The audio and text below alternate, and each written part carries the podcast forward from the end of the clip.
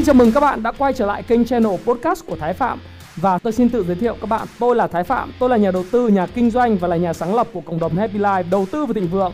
Trong channel podcast này chúng ta sẽ cùng trao đổi với nhau về những chủ đề về phát triển bản thân, về đầu tư khởi sự khởi nghiệp, đầu tư tài chính với mục đích là cùng giúp nhau để trở nên giàu có hơn.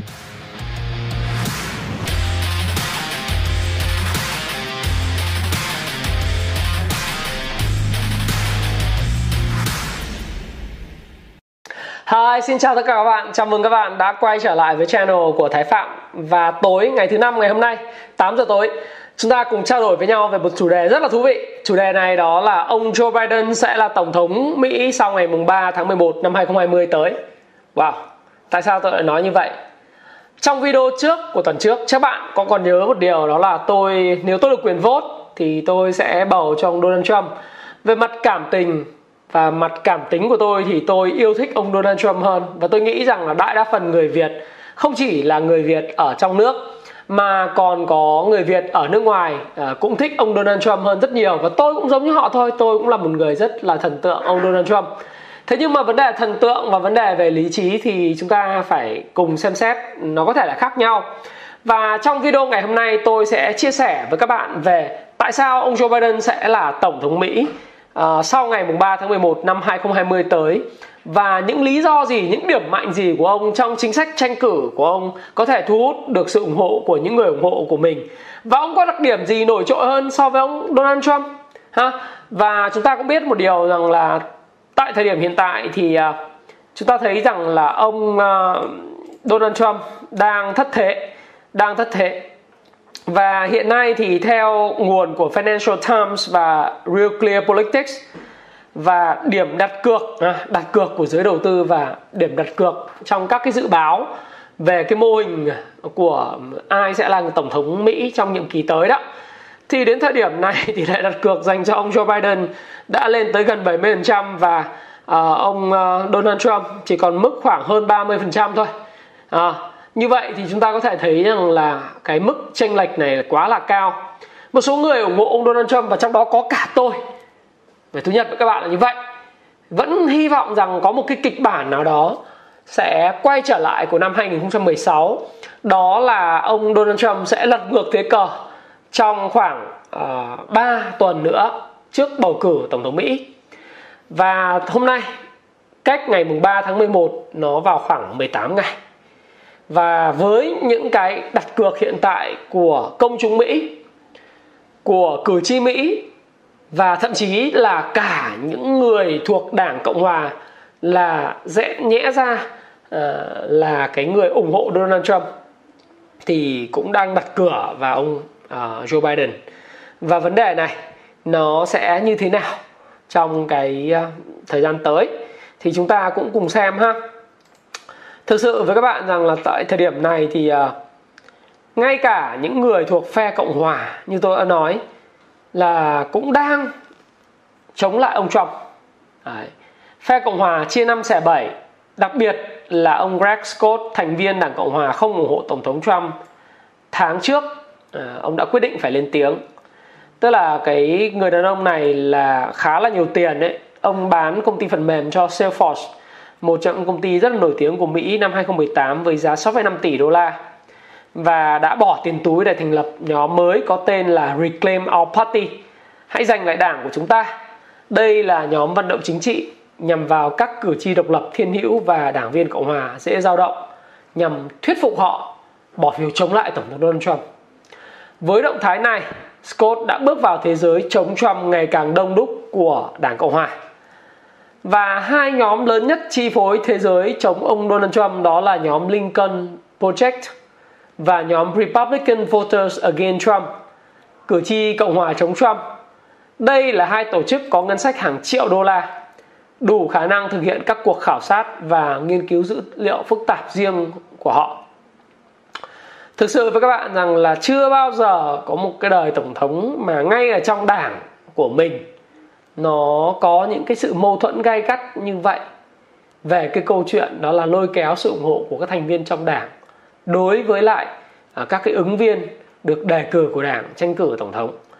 Nó phải có những cái nguyên nhân nhất định và đương nhiên là hiện nay thì ông Donald Trump, ông cũng đang đứng trước một cái nhiệm vụ rất là nặng nề, phải rực vậy và vực dậy cái đảng cộng hòa thực tình thì nếu mà nói về mặt cảm tính thì chúng ta phải rất là yêu mến ông Donald Trump bởi vì uh, trong một cái khảo sát nho nhỏ của tôi đối với người Việt và đặc biệt là những người uh, hiểu biết về đầu tư uh, về kinh doanh sơ sơ tức là họ rất là mong muốn ủng hộ Donald Trump bởi vì ông Donald Trump có những cái chính sách mà tốt cho Việt Việt Nam, có lợi cho Việt Nam.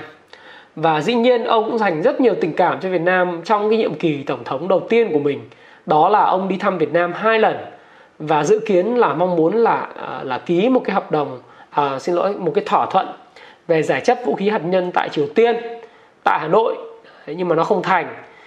Thì à, thực sự thực ra có thể nói rằng là à, dĩ nhiên là cuộc bầu cử của năm nay nó có thể là sẽ là một cuộc đua nghẹt thở đến giây phút cuối cùng nhưng mà vấn đề của tổng thống Donald Trump hiện nay đang phải chạy đua với thời gian để lấy lại lại cái niềm tin và sự ủng hộ của ông và cả những thành viên đảng cộng hòa như tôi đã nói. Và chính bởi cái việc ông mắc cái covid 19 đã gây lên gây nên cái tâm lý hoang mang trong nội bộ đảng. Và ông hiện nay đang điên cuồng nói chung là điên cuồng chạy đua để mà trong một thời gian ngắn có thể chạy hơn 10 bang để mà bầu cử à, để mà vận động bầu cử à. thì ờ, ông đang phòng thủ buộc phải cho phòng thủ hướng đến cái số phiếu đại cử tri đoàn với một loạt các chuyến đi chuyến đi đến tiểu bang từng là sân nhà. Nhưng nay lại đang chứng kiến đối thủ Joe Biden vươn lên trong các cái uh, cái cái phiếu thăm dò đối với lại cử tri Mỹ. Thì thực sự với các bạn rằng tôi cũng không biết rằng là ông mắc cái gì nhưng mà tôi cũng hy vọng là ông có thể lật ngược thế cờ. Nhưng mà về mặt lý trí cho thấy rằng là rất khó để đánh bại ông Joe Biden vào thời điểm này mặc dù chút xíu nữa tôi sẽ phân tích những cái điểm mà ông Joe Biden nổi trội hơn Donald Trump thì không có gì đặc biệt cả. Thế thì ngay cả những cái bang trước đây uh, chẳng hạn như là cái hạt Cambria bang uh, Pennsylvania đây là một cái khu vực than thép lịch sử từng không mấy ủng hộ đảng dân chủ của ông Barack Obama bởi vì nó không có lợi cho họ và đã trở thành đây cái chỗ mà bầu cử của Đảng Cộng hòa trong suốt 3 thập kỷ tức là những người công nhân cổ xanh của nước Mỹ người da trắng thì ủng hộ Đảng uh, Cộng hòa rất là kinh khủng và trong ba cuộc trong cuộc bầu cử 2016 thì ông Trump đã thắng tới 37 điểm phần trăm tại đây và cử tri khu vực này cũng là người da trắng hơn đáng kể những khu vực khác và có thu nhập trung bình và có tỷ lệ bằng đại học thấp hơn so với phần còn lại của Pennsylvania. Và trong 10 ngày à, sau khi ông Trump được xác định là dương tính với lại cái đại dịch Covid-19 thì nó đã phản ánh một số những cái nó khó khăn của vị tổng thống này khi mà kế hoạch bầu cử. Như tôi nói đã còn khoảng có 3 tuần. Và chính bởi vậy thì hôm nay ông đang lên kế hoạch thăm đã lên kế hoạch thăm đã thăm Florida, Pennsylvania và North Carolina. Và ở thời điểm nước rút thì ờ, tôi tôi nói với các bạn rằng là ông Joe Biden thì gần như không làm gì uh, không làm gì nhiều trong khi ông Donald Trump thì rất là tích cực. Và thực sự với các bạn hiện nay thì ứng viên như tôi nói các bạn các cuộc thăm dò đều cho thấy rằng là ông Joe Biden đang dẫn trước so với ông Donald Trump. Và uh, những cái ca sĩ nổi tiếng tôi cũng chả biết uh, như Taylor Swift, Madonna, uh, Cardi B, Tom Hanks, George Clooney không biết là có cái tu thù gì đối với ông Donald Trump hay không thế nhưng mà trên các cái bài xã luận hay là những cái bài đăng của tạp chí ở Mỹ, thì nữ ca sĩ Taylor Swift à, đã kêu gọi người hâm mộ cô bỏ phiếu cho ông Joe Biden và chia sẻ với hơn 140 triệu người theo dõi trên Instagram của cô. Và những người KOL nổi tiếng này họ có một cái sức ảnh hưởng rất là lớn đối với lại các cái cử tri là những cái người gọi là fan hâm mộ trung thành của họ đó. Thì cái hiệu ứng người nổi tiếng nó chưa nói lên được điều nhiều điều nhưng mà thực sự với các bạn nó cũng là một cái khó khăn dành cho ờ, ông ờ, ông ông Donald Trump Đấy, ngay cả tất nhiên là chưa nói được gì nhiều bởi vì năm 2016 thì báo cũng viết là ứng viên Đảng Dân Chủ Hillary Clinton cũng nhận được sự ủng hộ rất nhiều ở các giới sao. Các buổi gây quỹ của bà thì có tham gia của Justin ờ, Timberlake, diễn viên George Clooney, Jennifer Aniston, Lady Gaga rồi Kim Kardashian hay là Scarlett Johansson. Nhưng mà nó vẫn cứ thất bại là thất bại. Mà mặc dù vậy thì năm nay thì có thể là gió đã xoay chiều đi một chút. Là bởi vì uh, khi mà ông Donald Trump ông ấy thất cử so với lại uh, ông Joe Biden ấy, thì có nhiều cái nguyên nhân nhưng mà trước khi mà chúng ta nói về ông Joe Biden và những đặc điểm và lý do tại sao ông có thể sẽ trở thành tổng thống Mỹ của ngày 3 tháng 11 tới thì chúng ta hãy cùng điểm qua các chính sách của ông uh, Donald Trump.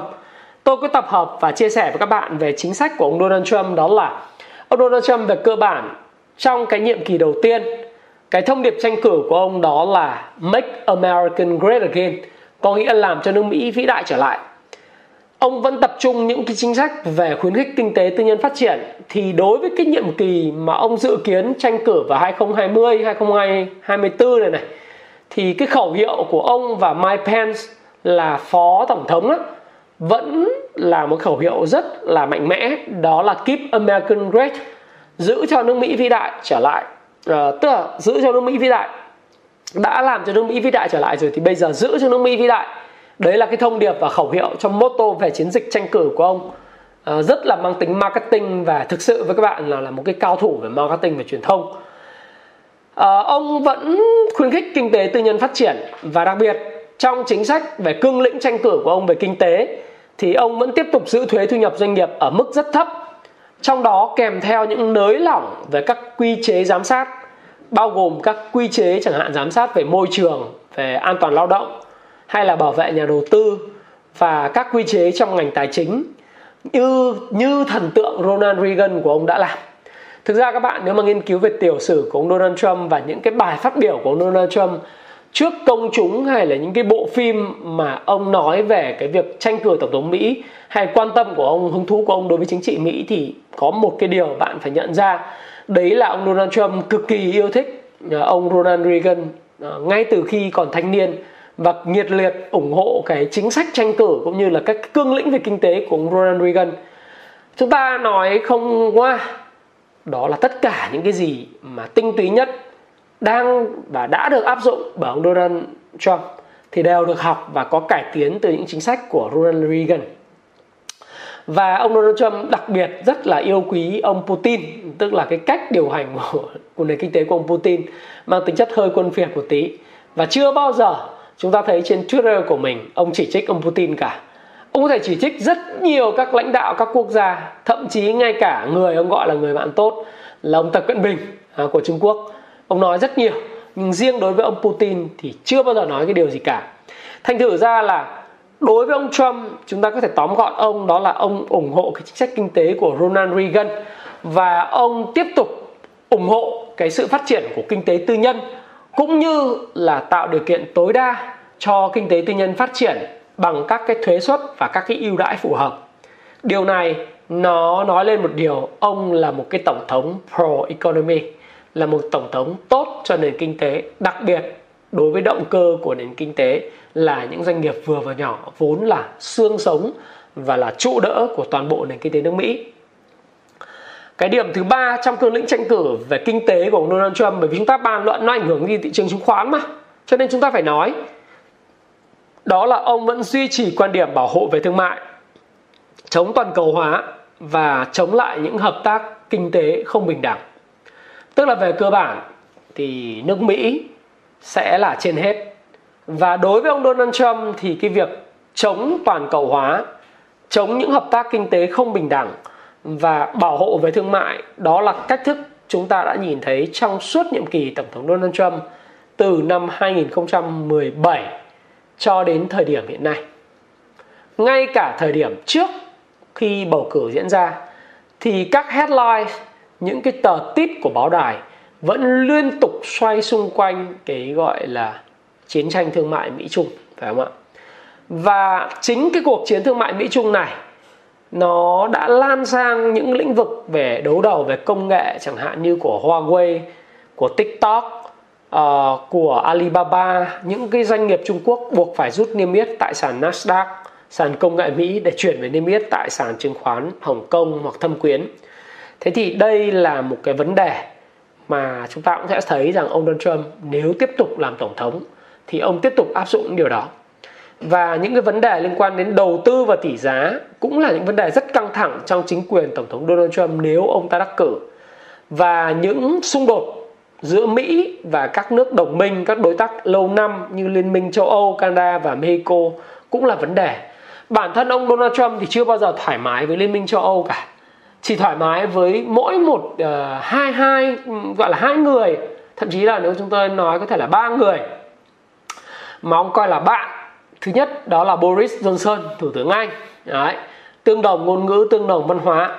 Người thứ hai à, là cựu thủ tướng Nhật Bản ông Shinzo Abe. Và người thứ ba đó là uh, tổng thống Brazil uh, ông Solonzo. Đấy thì ba cái người đó là ba người mà hòa hợp với lại ông Donald Trump. Bởi vì cùng cái tư tưởng cùng cái tư duy. Riêng với ông Shinzo Abe thì đó là một con người gọi là mềm mỏng như một cái dòng nước và trong thì đầy theo gang thép nhưng mà bên miệng ngoài bề mặt ngoài thì mềm mỏng như một cái cái một cái dòng sông. Thành thử ra uh, nó rất là mang tính chất có thể là hòa hợp với lại những cái lãnh đạo cao cấp đặc biệt như tổng thống Donald Trump.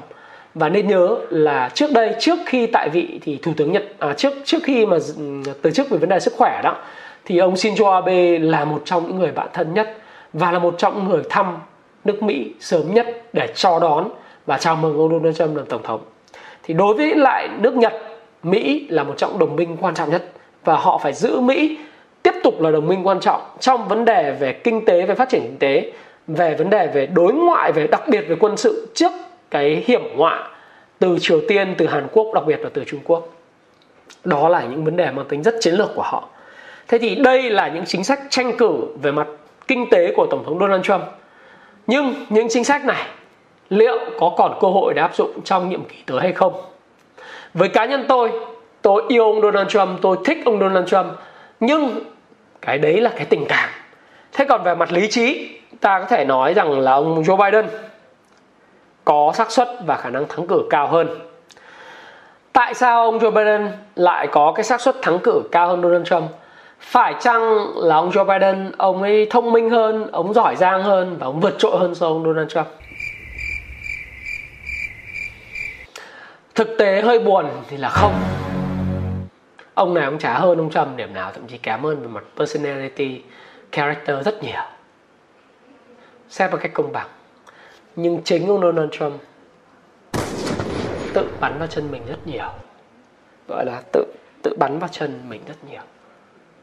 Thực ra ông Joe Biden áp dụng một cái chính sách nó gọi là bất chiến tự nhiên thành, ngồi im chả làm gì, chả vận động và tất cả vấn đề hiện nay gặp phải những rắc rối hiện nay gặp phải của ông Donald Trump đều do ông mất điểm trong cái quá trình và cái cách thức ông xử lý với cái đại dịch Covid-19. Ông Donald Trump có một cái sen về business rất tốt, về tức là có một cảm nhận về kinh doanh rất tốt. Nhưng mà đúng trước cái vấn đề của cộng đồng, có lẽ ông thiếu đi một tí nó gọi là cái empathy tức là cái sự đồng cảm trong cái trí tuệ của cảm xúc đối với trí tuệ cảm xúc thì tôi sẽ thưa chuyện với các bạn về cái tầm quan trọng của trí tuệ cảm xúc đối với sự thành công của một con người sau. Tất nhiên tôi không được quyền đánh giá tổng thống donald trump theo cái góc độ là thành công hay không thành công. Bởi ông quá thành công mà tôi quá ngưỡng mộ ông rồi.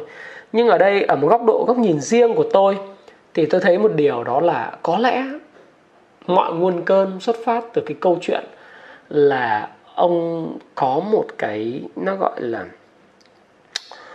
thiếu đi một cái sự đồng cảm một cái empathy nhất định trong cái trí tuệ cảm xúc đối với lại công chúng của nước Mỹ và đối với cách hành xử một cách thận trọng của một người chính trị gia đối với cái đại dịch Covid-19. Nó dẫn đến những cái mà những người ủng hộ quay lưng lại với ông, những người dễ sao động trung lập cũng quay lưng lại với ông. Và thực ra ông Joe Biden đối với tôi thì ông không hơn ông Donald Trump ở bất cứ một cái điểm nào nhưng ông hơn Donald Trump ở cái chỗ là ông không làm một cái điều gì ngu xuẩn. Mà trong thành công, trong kinh doanh đó, xin lỗi các bạn, trong kinh doanh, trong đầu tư và trong chính trị, thực tế ra thì không phải cứ giỏi giang sẽ thành công. Không phải cứ làm đúng là sẽ thành công. Thực ra đối với lại kinh doanh, đối với đầu tư và đặc biệt đối với chính trị hoặc là trong cuộc sống nói chung thì cái công thức để thành công nhiều khi nó chỉ gói gọn lại ở một cái câu nói đó là không làm những điều ngu xuẩn. Ít làm những điều ngu xuẩn hơn những người khác, những đối thủ cạnh tranh của bạn, hay là ít làm những điều ngu xuẩn hơn người khác. Tất cả những cái điều xảy ra với ông Donald Trump mà gặp cái cơ sự ngày hôm nay thì đều đến từ cái câu chuyện là từ chính bản thân ông. Và chính ông là cái người gây cản trở lớn nhất cho cái quá trình tái đắc cử của mình. Bởi vì các bạn biết là trước khi xảy ra cái đại dịch Covid-19 này, tức là vào khoảng tháng 2 năm 2020 đó, thì tất cả truyền thông và bao gồm cả tôi và tất cả mọi người trên thế giới đều nghĩ rằng sẽ có nhiệm kỳ 2 cho Tổng thống Donald Trump và mọi người đang rất lo lắng là cái quá trình về cái cuộc chiến thương mại Mỹ Trung giai đoạn 2 nó sẽ leo thang đến một cái mức độ rất là kinh khủng. Và tất cả những cái chỉ tiêu liên quan đến nền kinh tế Mỹ từ tỷ lệ thất nghiệp giảm xuống thấp mọi kỷ lục, thị trường chứng khoán phố Wall roaring uh, roaring tức là thiết lập đỉnh cao new high liên tục đỉnh cao mọi thời đại. Tốc độ phát triển kinh tế cũng rất ấn tượng và các chỉ số niềm tin của người tiêu dùng và doanh nghiệp ở mức đều mức cao. Và lúc đó thì tôi nói với các bạn rằng là không có bất cứ một cái cơ hội nào cho ứng viên của đảng dân chủ chứ đừng nói là ông Joe Biden sleepy một cái người buồn ngủ và thiếu sức sống thiếu sức hút đối với công chúng thiếu đi cái charisma thiếu đi những cái tính chất của một cái chính trị gia mà nếu ông ta giỏi thì ông ta đã thắng ông uh, Barack Obama rồi. Chứ không phải làm phó tướng của Barack Obama. Nhưng mà tại sao ông ta sẽ có cơ hội làm tổng thống nước Mỹ trong nhiệm kỳ tới? Tôi phải nói trước là bởi vì tôi, mọi người lại nói rằng là tôi sau khi mà bầu cử thì nói vuốt đuôi. Tôi không làm vậy. Tôi cứ nói trước, bởi vì tôi có thể đúng, có thể sai. Và nếu sai thì tôi cũng rất hạnh phúc, bởi vì thần tượng của tôi, ông Donald Trump vẫn là tổng thống Mỹ mà. Nhưng về mặt lý trí thì tôi nghĩ rằng đến thời điểm này, ông Donald Trump rất khó lật ngược thế cờ. Thần tượng thì thần tượng nhưng mình vẫn phải nói cái lý trí. Chứ mình không phải mất đi cái lý trí. Và tôi nói trước luôn cái chuyện này ông Joe Biden không có điểm gì à, ưu điểm hơn ông Donald Trump cả. Nhưng mà vì ông không làm những điều ngu xuẩn. Ông làm một chính trị gia nói chung là cũng rất chả có gì nổi bật, chả gì nổi trội. Nhưng ông đeo khẩu trang, ông làm những thứ mà ông bày tỏ cái sự đồng cảm với lại sự mất mát của người dân Mỹ. Hiện nay người Mỹ thì có khoảng hơn, để xem là bao nhiêu người bị à, nhiễm cái đại dịch và chết rồi.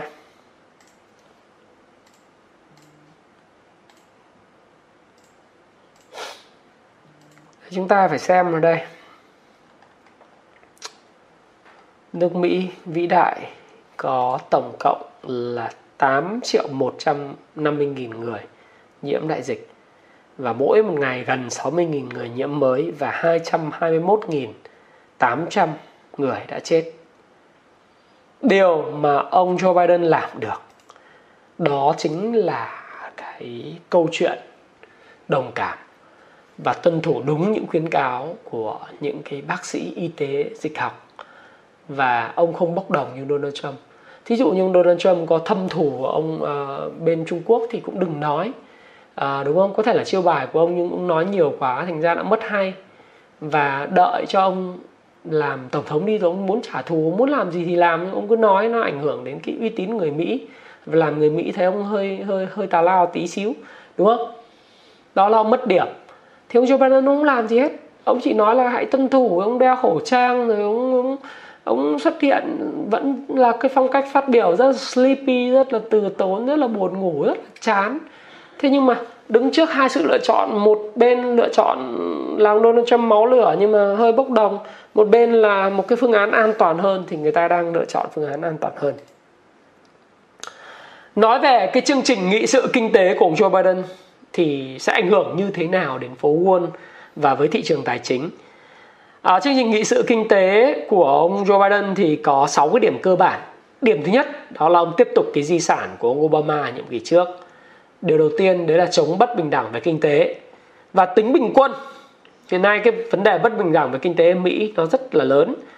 Bởi vì 1% các hộ gia đình giàu có nhất nước Mỹ thì đã nắm cái lượng tài sản lớn hơn 2.500 lần, à 1.250 lần so với 50% còn lại ở cái phần mà gọi là bottom of pyramid, tức là phần đáy của kim tự tháp. Tiếp tục cái vấn đề dân chủ và dân quyền. Thú thật với các bạn là bất cứ khi nào đảng dân chủ lên nắm quyền thì các vấn đề về dân chủ dân quyền ở Mỹ và các vấn đề ở các quốc gia khác được coi trọng rất cao. Thứ ba, đó là free free and more free meals, tức là tiếp tục miễn phí miễn phí và thêm các bữa ăn miễn phí cho người dân Mỹ à, có nghĩa là ông hộ ông kêu gọi tăng chi tiêu xã hội đặc biệt là cho giáo dục y tế tăng đầu tư vào hạ tầng môi trường và các lĩnh vực công khác. Túm lại là tăng chi tiêu và thêm những cái bữa trưa miễn phí cho người dân nghèo. Nói chung đây là một cái cách của đảng dân chủ nào giờ vẫn làm. Và cái điều này nó tiếp tục sẽ dẫn đến cái thâm hụt ngân sách. Và tiền đâu? Để làm chuyện này ngoài chuyện thâm hụt ngân sách tức là lấy của người giàu chia cho người nghèo tăng thuế thu nhập doanh nghiệp thu của người giàu chia người nghèo và dự kiến ông sẽ tăng thuế thu nhập doanh nghiệp khoảng 9% so với hiện tại. Điều này thì không tốt cho phố Wall. Và ông cũng nói mạnh với các người ủng hộ. Tại sao? Tại vì thuế thu nhập doanh nghiệp và tăng cao á thì cái phần mà lợi nhuận giữ lại sau thuế của doanh nghiệp á, earning uh, tức là cái net profit trong trong tài chính thì nó có EBITDA đúng không? Earning before interest, tax, uh, depreciation and amortization. Tức là lợi nhuận trước thuế, uh, lãi suất, khấu hao uh, tài sản cố định uh, và khấu hao tài sản uh, vô hình đúng không? Thì tất cả những cái như thế nó nó sẽ uh, ảnh hưởng. Tức là khi ông tăng thuế thu nhập doanh nghiệp đấy thì nó sẽ ảnh hưởng đến cái lợi tức sau thuế của doanh nghiệp và chia cho tổng số cổ phiếu thì cái EPS của doanh nghiệp niêm yết trên sàn chứng khoán Mỹ nó sẽ bị giảm và ông sẽ phải lấy cái tiền đó để ông đưa những bữa ăn miễn phí cho người nghèo thêm các lĩnh vực giáo dục và y tế đầu tư hạ tầng. Rồi ông sẽ tiếp tục có một cái chính sách nữa sẽ không tốt cho công ty công nghệ lắm đâu đó là ông chống độc quyền. Ừ. các vấn đề về độc quyền thì các công nghệ công ty công nghệ này đang rất lo lắng. Đặc biệt là Facebook, Google ha. Microsoft thì có thể bớt lo lắng hơn. Amazon thì có thể bớt lo lắng hơn bởi vì Amazon là tổng hợp của rất nhiều các công ty khác nhau nhưng mà Facebook và Google thì hiện nay khá là lo lắng nếu như ông Donald Trump, à, ông ông Joe Biden lên à, nắm quyền bởi vì cái chương trình nghị sự của ông nó khá liên quan đến câu chuyện chống độc quyền. Và các cái tổ chức quốc tế sẽ được khôi phục vai trò lãnh đạo và vai trò lãnh đạo xem đầm của nước Mỹ sẽ cũng sẽ được khôi phục. Ví dụ như Liên Hợp Quốc, United Nations, uh, World Bank, IMF, tổ chức uh, y tế thế giới WHO, mối quan hệ uh, uh, EU và Mỹ thì uh, sẽ được uh, ấm hơn. Đó thì chúng ta cũng sẽ thấy rằng đây là các cái chính sách nghị sự kinh tế và chính trị nói chung của ông Joe Biden. Vậy thì cái thị trường chứng khoán nó sẽ phản ứng làm sao? Cơ hội nào cho chứng khoán Việt Nam và kinh tế Việt Nam không? Thực sự với các bạn rằng là như tôi đã nói với các bạn là ông Joe Biden không bao giờ là một sự lựa chọn tốt nhất. Nhưng mà đứng trước một sự lựa chọn, hiện nay đang quá lố của ông Donald Trump và những cái vấn đề tự chân, tự tay bắn vào chân của mình của ông Donald Trump thì ông Joe Biden là một cái lựa chọn an toàn của người Mỹ.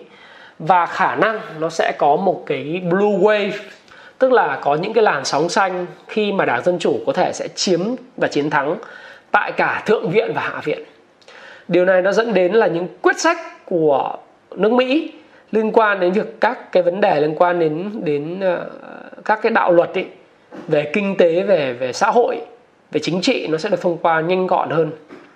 Khác với nhiệm kỳ của tổng thống Donald Trump là hạ viện là do đảng dân chủ nắm Democrats nắm còn Republicans tức là những người mà theo đảng Cộng hòa thì nắm thượng viện Senate một sự lựa chọn an toàn và khả năng Joe Biden sẽ thắng khá là giòn giã ở tất cả các tiểu bang. Mà không những chỉ là những cái bang có truyền thống ủng hộ đảng dân chủ, mà còn là những cái bang chiến địa nữa. Thế thì bây giờ, vấn đề các bạn quan tâm nhất đó là chứng khoán và các lớp tài sản khác sẽ phản ứng như thế nào? Và kinh tế Việt Nam sẽ làm sao? Thế thì hiện nay, chúng ta có thể nói rằng là chứng khoán thì như tôi đã nói khi mà tăng cái thuế suất thu nhập doanh nghiệp lên thì nó không tốt. Nhưng mà các cái thông tin này về ông Joe Biden thắng cử thì có vẻ như đang được chiết khấu đang được phản ánh vào trong chính những cái đồ thị và những cái sự biến động của các cái cổ phiếu nước Mỹ. Thì các bạn cũng thấy rằng là khả năng uh, Dow Jones sẽ lập cái mô hình hai đỉnh ha? hai đỉnh ở đây và khi ông Joe Biden thắng cử thì nó sẽ có thể xuống rất sâu à, khoảng 20% tôi nghĩ như vậy điều chỉnh. Kể cả Nasdaq cũng vậy đang lập cái mô hình hai đỉnh bởi nó sẽ điều chỉnh và nó phản ứng đi trước. À, đó là cái điều mà chúng ta thấy. Cái thứ hai là hiện nay ở phố Wall trong hai tháng gần đây và đặc biệt là bắt đầu trong thời điểm khoảng 2 tuần gần đây chúng ta thấy rằng là các cái cổ phiếu công nghệ đã điều chỉnh và những cái cổ phiếu tiện ích xanh sạch có lợi chẳng hạn là trong Goldman Sachs có thành lập ra một cái bộ rổ cổ phiếu gọi là rổ cổ phiếu Biden ấy, Biden ấy, là các công ty năng lượng mặt trời này tiện ích trong đó là các cái công ty sản xuất ô tô điện như Tesla sẽ tiếp tục thu hút được dòng tiền. À, và tôi nghĩ rằng là người ta đang bán bớt các cổ phiếu công nghệ mà sẽ bị tác động của chống độc quyền và làm tăng cái thuế thu nhập doanh nghiệp như Facebook rồi Google thậm chí như Amazon hay là Microsoft Netflix thì người ta cũng sẽ bán bớt và người ta sẽ dồn vào những công ty có công ty tiện ích xanh sạch. Đấy và những công ty à, phần lớn là những công ty phòng thủ nhiều hơn là cái thời kỳ của tổng thống Donald Trump. Và mức độ tôi dự báo thì thị trường chứng khoán Mỹ nó có thể sẽ có một cái đợt điều chỉnh về Dow Jones nó có thể về mức 26.000 điểm khi mà ông Joe Biden thắng cử. À, rồi à, cũng có thể là uh, Nasdaq nó sẽ về mức 10.750 chẳng hạn. Thì đấy. Nhưng mà về cơ bản việc điều chỉnh đó nó có dẫn đến một cú sập lớn của thị trường chứng khoán Mỹ không? Thì uh, tôi khẳng định với bạn là không.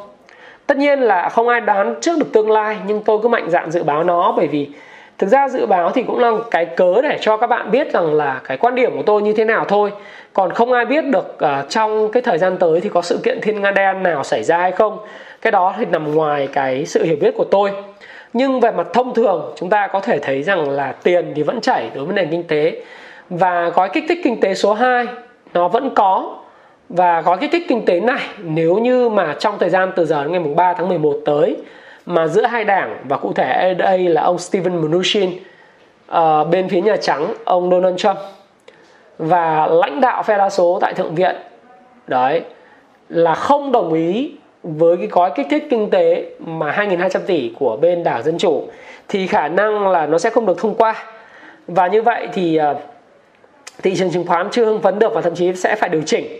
Nhưng mà về cơ bản sau khi điều chỉnh thì chúng ta cũng sẽ thấy rằng là nếu cái blue wave tức là những cái làn sóng xanh nó dẫn đến việc là đảng dân chủ nắm cả thượng viện và hạ viện thì vào tháng 2 năm 2021 thì cái gói kích thích kinh tế to hơn để mà kích thích kinh tế tăng trưởng tạo việc làm và hỗ trợ những người dân chịu ảnh hưởng bởi cái đại dịch ấy, nó sẽ ra đời và có thể là gói này nó lên đến 3.300 tỷ. Gói lớn nhất và được ủng hộ cả bởi ông Joe Biden, ông bà Nancy Pelosi và phe đa số tại thượng viện thời điểm đấy thuộc thuộc vào đảng dân chủ. Thì nó là một cơ hội rất lớn cho chứng khoán quay trở lại và thậm chí và lúc đấy thì chúng ta sẽ thấy vàng sẽ quay trở lại mức 2.100 đô la và thậm chí sẽ quay lên 2.200 đô la chứ không phải là 2.074 đô la nữa. Vàng hiện nay đang giao dịch trong một cái kênh giảm giá. Uh, nó chưa bứt phá ra khỏi cái kênh giảm giá và giao dịch không có xu hướng nhưng mà nó cũng không thể giảm sâu đâu. Rất khó để giảm sâu với những bất ổn về bầu cử. Hiện nay thì vấn đề với bất ổn bầu cử thì không quá nhiều, bởi vì ai cũng dự báo là ông Joe Biden sẽ thắng cử đấy. Nhưng mà nó cũng không thể giảm sâu được, bởi vì ờ, cái gói kích thích kinh tế số 2 kiểu gì cũng thông qua. Nếu không thông qua được vào tháng 11 thì tháng 2 năm 2021 nó sẽ thông qua khi mà Đảng Dân Chủ nó sẽ nắm cả Thượng viện và Hạ viện. Một yếu tố căn bản thứ hai, đấy là Fed vẫn duy trì mức lãi suất thấp đến hết năm 2022 và nhằm mục đích tạo việc làm, bỏ qua những cái đường cong Phillips Philip curve để lạm phát cao, việc làm tốt và lãi suất ở mức thấp. Điều này sẽ kích thích cái chứng khoán tiếp tục tăng điểm và giá vàng vẫn tiếp tục tăng. Và vaccine có thể vào giữa năm sau sẽ có, năm 2021 sẽ có và bắt đầu triển khai đồng loạt, mặc dù vài tin xấu về vaccine gần đây. Nhưng vào cuối, nửa cuối năm sau thì vaccine sẽ bắt đầu đi vào cuộc sống và lúc đó thì các cái commodities ờ, những cái uh, hàng hóa cơ bản như gạo đường rồi ờ, dầu lửa tất cả mọi thứ nó sẽ tăng giá. Và tôi nghĩ rằng là Fed duy trì mức lãi suất thấp và chấp nhận để tạo việc làm cho nên lạm phát có thể mức cao. Đấy à, và cái bộ này nó sẽ tiếp tục hỗ trợ cho cái chứng khoán nó gia tăng. Và dĩ nhiên khi mà thị trường chứng khoán Mỹ nó cao điểm thì tiền nó có thể sẽ không ngủ yên và người ta sẽ chạy sang cái thị trường cận biên và mới nổi. Trong đó thị trường Việt Nam đang làm cái thị trường mới nổi à cận biên. Và khả năng thời gian tới thì sau khi mà Coet được xếp hạng thăng hạng trong rổ chỉ số FTSE thì à, Việt Nam có thể sẽ chuẩn bị hết mọi cái điều kiện để tham gia thăng hạng vào cái à, set danh sách thăng hạng vào cuối tháng 9 năm sau rồi năm 2022 do đó thì đây là một cái cơ hội rất lớn đối với lại Việt Nam khi mà tiền nó nhiều quá nó tràn ngập gói kích thích này gói kích thích kinh tế kia rồi lãi suất thấp ở tất cả các nơi nó sẽ chảy. Và các bạn sẽ thấy rằng là thị trường chứng khoán nó sẽ là một cái cơ hội lớn. À, kinh doanh thì dần dần sẽ hồi phục thôi nhưng mà từ giờ đến lúc kinh doanh được trở lại đó thì một là bạn phải lập một cái doanh nghiệp mà bạn bắt đầu đi lên từ khó khăn. Hai là gì? Hai là bây giờ bạn tham gia thị trường chứng khoán và và học tập để mà tham gia vào đón cơn sóng lớn. Thì bạn muốn đón cơn sóng lớn này thì ờ, bạn phải có gì? Thao trường đổ mồ hôi chiến trường bớt đổ máu và hãy đọc sách. Chịu khó đọc sách thì Happy Life của tôi thì tôi cũng nói với các bạn là một cái đơn vị tiên phong ở Việt Nam trong việc đưa toàn bộ tất cả những sách về phân tích uh, kỹ thuật rồi các cái sách về uh, cơ bản.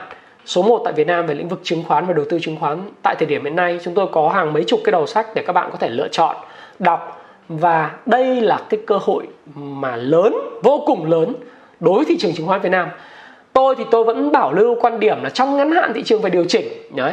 Thậm chí là nếu như điều chỉnh thì có thể về đến mức 809 à 808 hoặc là mức 806 hoặc thậm chí là giảm sâu hơn.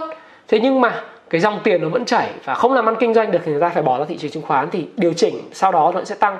Thì cơ hội cho những người chúng ta biết được các cái thông tin, các cổ phiếu nó tốt và cổ phiếu thu hút được dòng tiền và có sự chuẩn bị tha trường đổ mồ hôi chiến trường bất đổ máu. Thì bạn hãy đọc sách đi.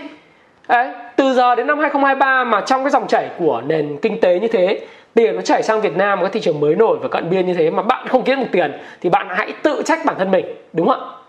Nhiều ông nghe vài cái bài tôi đăng trên ờ, cộng đồng Happy Life hay là đăng các bạn tưởng tôi bia bản thân tôi không phải là người bia. Tôi là người lạc quan ở tận xương tủy. Nhưng lạc quan của tôi có lý trí tôi không phải là lạc quan phi lý trí và lạc quan theo kiểu hô hào cho các bạn đánh chứng khoán không.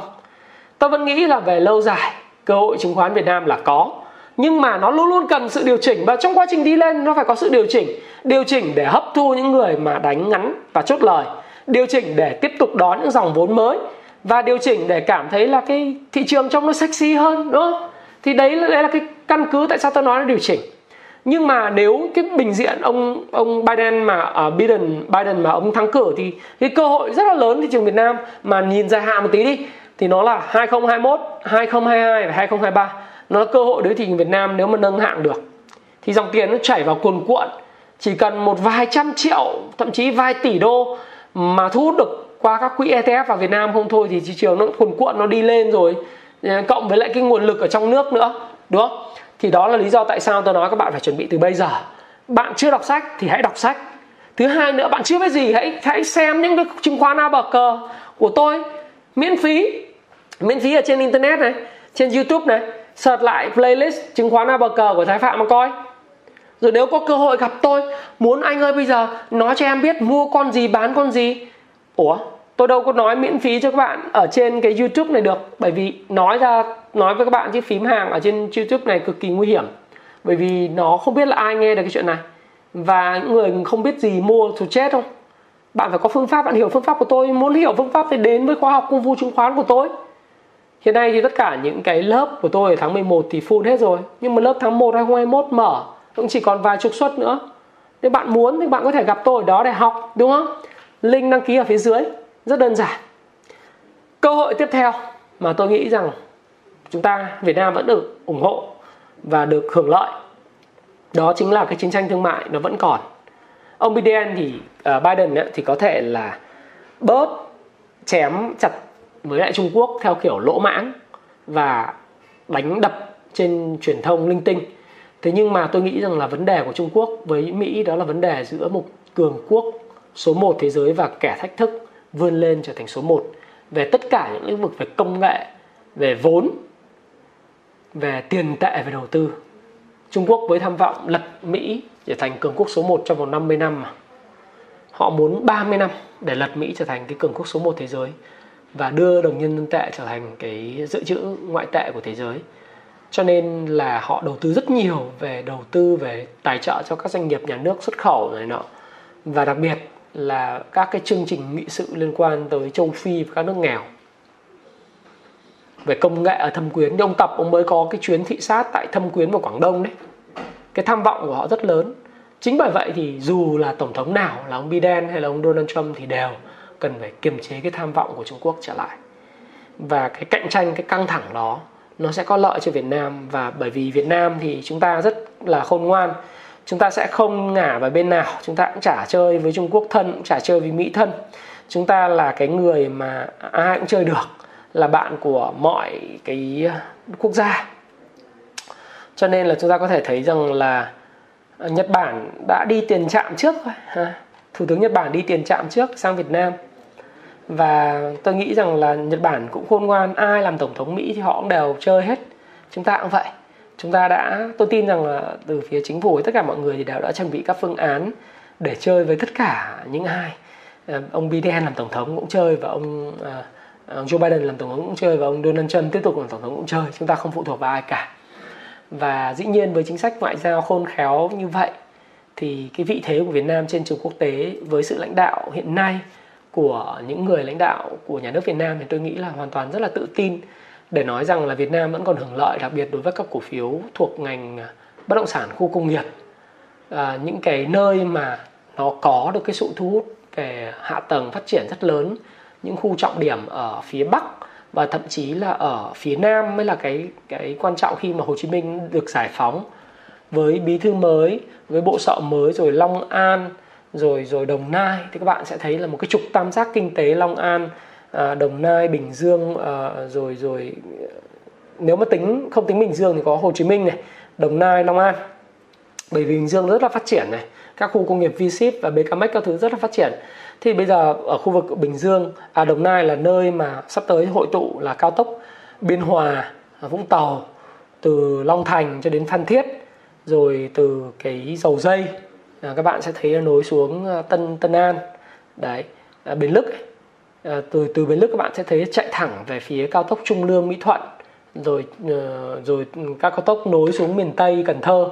Thì bạn sẽ thấy một điều đấy là các cái tuyến huyết mạch về kinh tế ở khu vực đồng bằng sông Cửu Long nó sẽ kết nối lại và những khu công nghiệp như thế sẽ thu hút được vốn đầu tư của Nhật, của Đài, của Trung Quốc thậm chí Trung Quốc đại lục.